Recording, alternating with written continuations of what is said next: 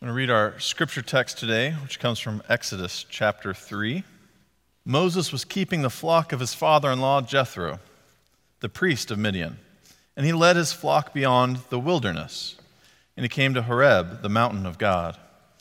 There, the angel of the Lord appeared to him in a flame, a fire out of a bush. And he looked, and the bush was blazing, yet it was not consumed. Then Moses said, I must turn aside and look at this great sight and see why this bush is not burned up.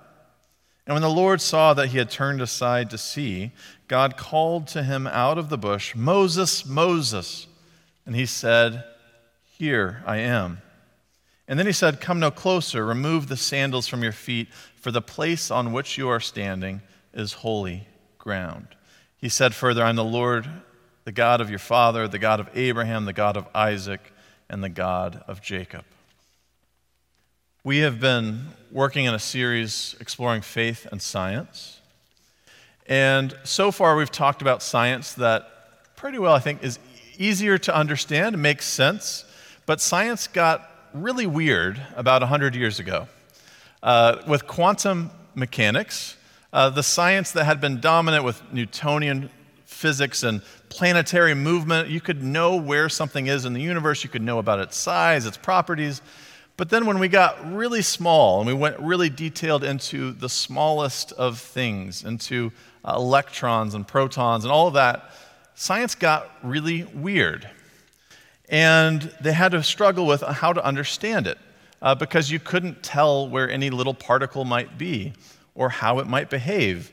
And while it might be really confusing to understand quantum physics, we have all really enjoyed and appreciated the benefits of the science. Anyone who has a computer, a smartphone, who has ever gone in for an MRI scan, uh, for GPS, the internet, we live with the products of some very strange science. And one of the things that's really weird that caused a lot of confusion and strangeness is that um, these particles, these electrons or photons, when you get small enough, uh, there's something that they call superposition. That something can be in multiple states at the same time. It can be in multiple places at the same time, and that's pretty confusing as you play that out. So, for example, something can be a particle and be like substantive, but it can also be a wave and move in a different kind of way. And how do you do that at the same time?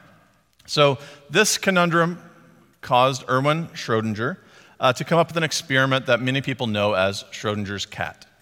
And in this experiment, he was trying to prove that he didn't know what to do with the outcomes of, of the science, and he thought it kind of went to an absurdity. And so he said, Imagine you had a steel box that you couldn't see through, and you had a cat in it. You had some radioactive material, um, which may or may not decay in this experiment a Geiger counter which counts and determines if something has decayed, a hammer, and a vial of poison. So here's the experiment. In this experiment, there's a 50 50% chance that this radioactive material will decay. And in quantum mechanics, we don't know whether it will decay. It's actual probability. And that's part of what gets weird with the science is you don't know for certain something, you know probabilities. And if it decays or doesn't decay, the Geiger counter will determine and it will know if there's been decay. If there's been decay, there's a mechanism that causes a hammer to break a vial of poison, killing the cat and the box. So, on the 50 50 chance, it might kill the cat, it might not kill the cat, based on whether this material decays, and we can't know whether it will decay. What gets weird with quantum mechanics is that until there's an observer who looks at it both states are real. So the radioactive material has both decayed and not decayed. And this really bothered Schrodinger because he wanted to set up this experiment to say, what is it to say this cat is both dead or alive? And this was very confusing. Um, but you don't know whether the cat has survived this experiment until you open the box. And then only one of those states becomes actualized and becomes real. And while he does this experiment to prove that he doesn't understand how this is actually working, others take it as an actually really good example of yes, this is weird, and that's the outcome of this. Uh, but what's strange is, is that until you observe, there's a lot of unknown. And that's weird because in the rest of science, you could make sense of, I know how big something is and how it's moving, and I can know where it's at. But in quantum world, it gets a little bit strange. And so, even though this phrase doesn't take its origin from being about Schrodinger's cat, we don't know if curiosity killed the cat or saved the cat. The act of observing and looking in the box determines which reality actually happened. And that gets strange. And in our story today, there is a strange scene that Moses happens upon, and his curiosity leads him into. In Moses chapter 3, it's an everyday experience. He's got a flock of, of you know, maybe that's sheep, and he's going, and it's his father in law's flock. And his father in law is also a priest of Midian. And he leads this flock and he goes beyond the wilderness and he comes to a mountain. And that seems like a pretty everyday experience, but something catches his eye. And so Exodus 3:2 says, There the angel of the Lord appeared to him in the flame of fire out of a bush. And he looked, and the bush was blazing, yet it was not consumed. So this, this bush is on fire, and yet it's not overcome by the fire. It's both burning and still existing, and it's not deciding is, is this actually fire? Is this going to burn up? What's happening here? It's very confusing. And so Moses is looking on and he can't help himself. He's got to go look at this. He's got to go explore what's happening here. And maybe you've seen this at work. Maybe you've seen a neighbor in your neighborhood out in his driveway and he's tinkering with something, he's building a project. And uh, it could be men or it could be women, but often you see randomly a lot of men in the neighborhood start looking around the corner of, oh, what you working on there? Not that they're going to go help or anything, but they want to go observe and watch and see what's happening. Uh, Moses can't help himself. He sees this, fi- this fiery bush and he's just like, I got to go check that out. And so Moses goes to look at this fiery bush. And it's there when Moses chooses to explore that God speaks. I love how it says this in Exodus 3 4. When the Lord saw that Moses had turned aside to see, then God called to him out of the bush, Moses, Moses, and said, Moses said, Here I am. There's something really interesting in that notion of, of God waiting for Moses to actually start walking towards the bush to explore it for God to speak. You know, God could have spoken at any point. Why wait till Moses starts approaching the bush? But there's something about the curiosity of taking that kind of leap of faith and walking out towards God that in the midst of that, God speaks to Moses. Moses, Moses. He calls Moses by name. And I'm wondering when God has let, lit signal fires in our lives, when, when God has set up fiery bushes, and what has been our responses in those moments? You know, what has been that curiosity? When have we taken the leap of faith to look at where God is calling us? Sometimes that's a person. You know, that maybe God has invited you to befriend this person that you just can't help it. You're like, I think I'm supposed to, to talk more with this person. I think I'm supposed to, to maybe try to learn more about them and interact and, and maybe build a friendship. Maybe there's a person that God has invited you to mentor. Uh, there's, there's people in our lives that maybe God has this fiery bush of, hey, go explore this. I, I have something for you here. Maybe that's a job, and you see this job that you're like, I think God is calling me to that thing. Or it's a ministry. You know, maybe you recognize an injustice in the world, and you're like, I think we're called to do something about that. And, and it just remains a fiery bush on the horizon, and it takes you actually walking towards it, making that leap of faith and maybe in the midst of that, God might call out your name and speak to you and give you a mission. And so in our story, Moses uh, hears from God, and God says, Hey, stay there. You know, that, that's close enough for right now. Take your shoes off. You're on holy ground. Recognize that where you are is somewhere special. And God gives Moses a mission. And this mission, from our vantage point as Christians reading these texts, seems like, oh, yeah, it's a, I understand that mission. I knew he had that mission. That sounds great. But this mission must not have sounded super exciting or super comfortable to Moses. God says, I've heard the cries of my people who are in, in, slavery in Egypt. Moses, I want you to go take my people out of slavery. And I'm imagining all of the, the amounts of scenarios, all of the possibility, all of the potential that Moses is trying to think through. What might happen if I do this? How on earth am I going to convince anybody? Not only how do I convince Pharaoh, which sounds scary enough, how do I convince the people to follow me? How do I convince anybody? And how is this going to be successful? How is this going to work? And maybe he's wondering, why on earth did I go look at this bush? I had a flock, I had a job. Like, why did I go explore this thing? And God is calling him out to explore even further with God. And so, how is this going to work? And Moses has some questions. He wants to know who he's talking to. Okay, how do I explore this with you, God? Who are you? Who are you? And first, God gives the answer of, I'm the God of your father, the God of Abraham, the God of Isaac, the God of Jacob. If you want to know who I am, see how I've already been at work in other people's lives. Look to their lives. Look to how I've been at work in their lives. And Moses is like, okay, I get it, but but what's your name? Who are you? And he wants to know a name, and I think we all know that feeling of wanting to categorize someone, wanting to classify them, wanting to understand them. And we talked last week about bias of if I can give you a label, I can put you in a category and I can feel like I understand you. God, what's your name? And God says, I am who I am.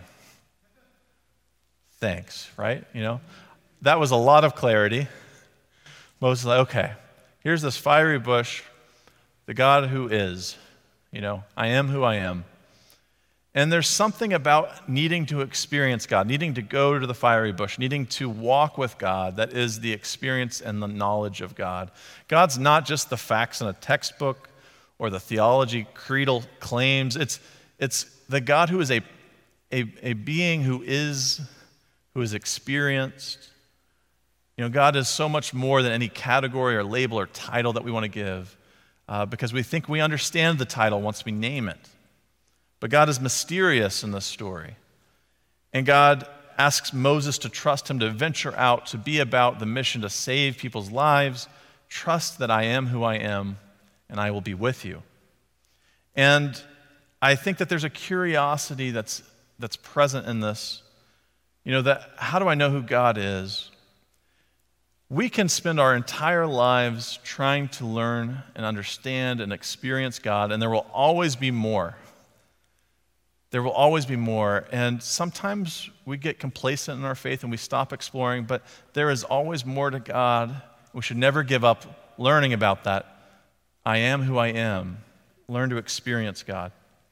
Think about the mysteries, you know, the mystery of Trinity, you can learn as much language as Christians have used to understand what Trinity means, but to understand God the Father and Son and Holy Spirit, you can contemplate and spend all eternity and still have more room to contemplate. Think about the incarnation. What is it for, for Christ to be divine and human? You can spend a lifetime and an eternity contemplating and reflecting and learning about what does that mean? You can spend a lifetime trying to reflect on what does it mean and how on earth did God heal me or transform me or restore or renew or save or whichever word that, that really resonates and speaks to you.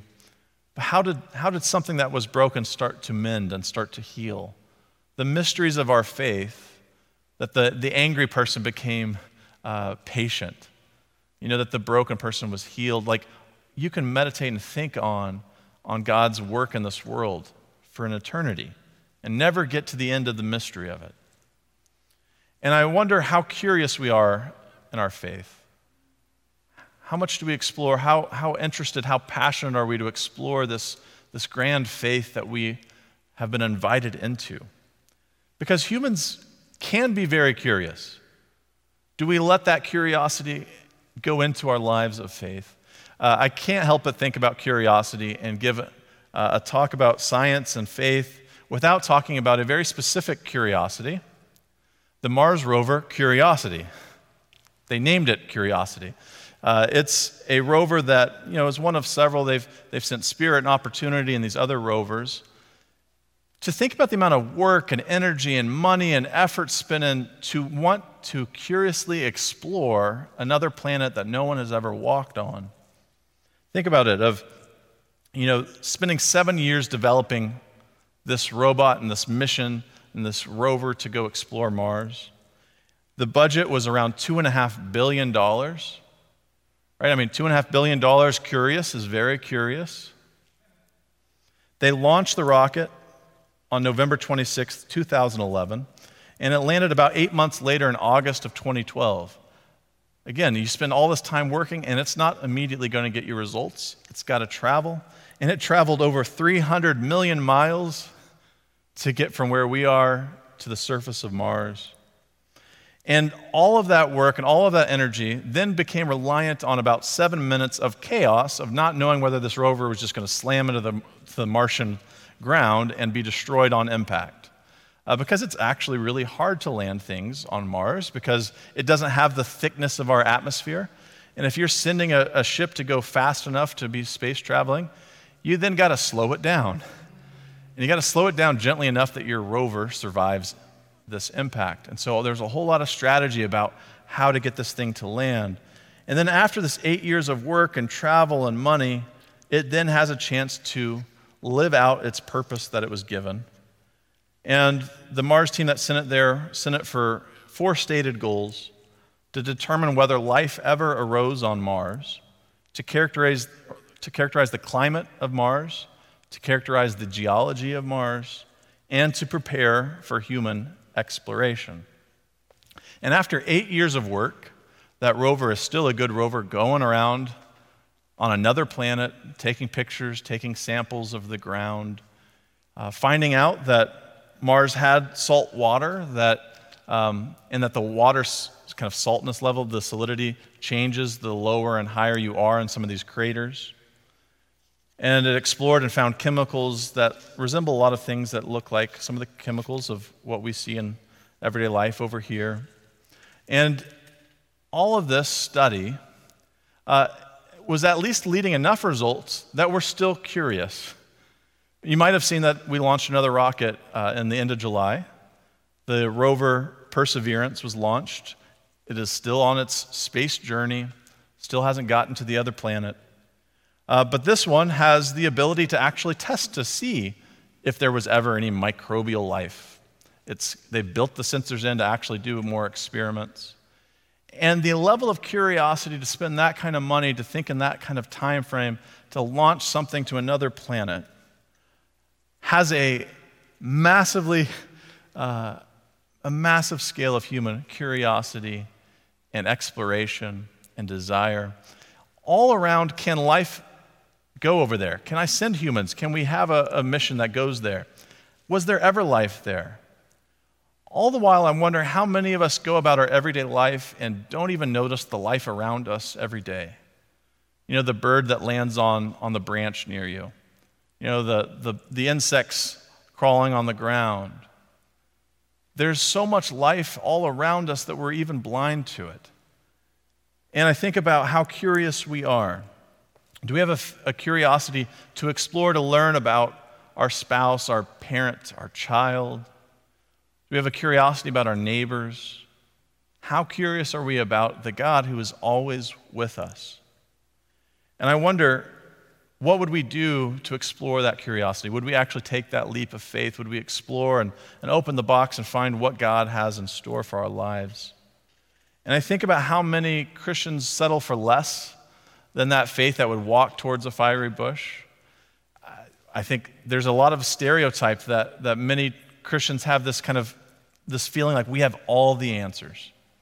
You know, we already have all the answers. We know exactly how you're supposed to be in this world. All that life is is just about waiting for an insurance policy to get cashed in the afterlife. But our faith is one that is dynamic. It's a God who continually surprises people in Scripture. Uh, Go read the book of Acts. It is filled with story after story of, like, I guess that's how God works. God, you said I, that, those, that food was unclean. God, I'm going to deny this three times. Peter really tries, but I guess this is how God works in the world. We have a God who is mysterious and loving and good, who deserves our passion, our curiosity, our trust to go and walk with him. And so I wonder how many of us are willing to wander off of the beaten path and to find that fiery bush that God has set up for us, to explore it, to listen to what mission God has for us the mission for peace and for love, because we need more curious disciples. And we know that God is calling out, that God is setting up signals of, of fiery bushes of, of, hey, come, listen. But what are we going to do? You know, would we risk the amount of financial cost of, of, of following after Jesus? Would we travel across space into new worlds uh, with a curiosity for what God has for us? Go to the God who is grand and worthy of all curiosity, of all exploration, of all trust and all faith. Our God invites you to follow after him. Would you join me in prayer? Lord God, we ask that you would just turn our hearts to be more passionate, to be more loving, to be more curious, to seek after you and your mission in this world. Lord, we know that you desire to be known.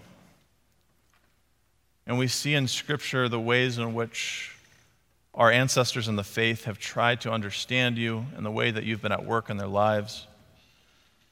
Lord, help us to have that same spirit of joy and of trust and of passion and of curiosity to learn who you are in our lives. Lord, help us to be able to reflect on that story and to be able to tell others and share others about who you are, not just by naming you, but talking about how you have been at work in our lives and in this world. Lord, set us to be passionate and to be trusting as we step out in faith and follow you. Jesus, it's in your name that we pray. Amen.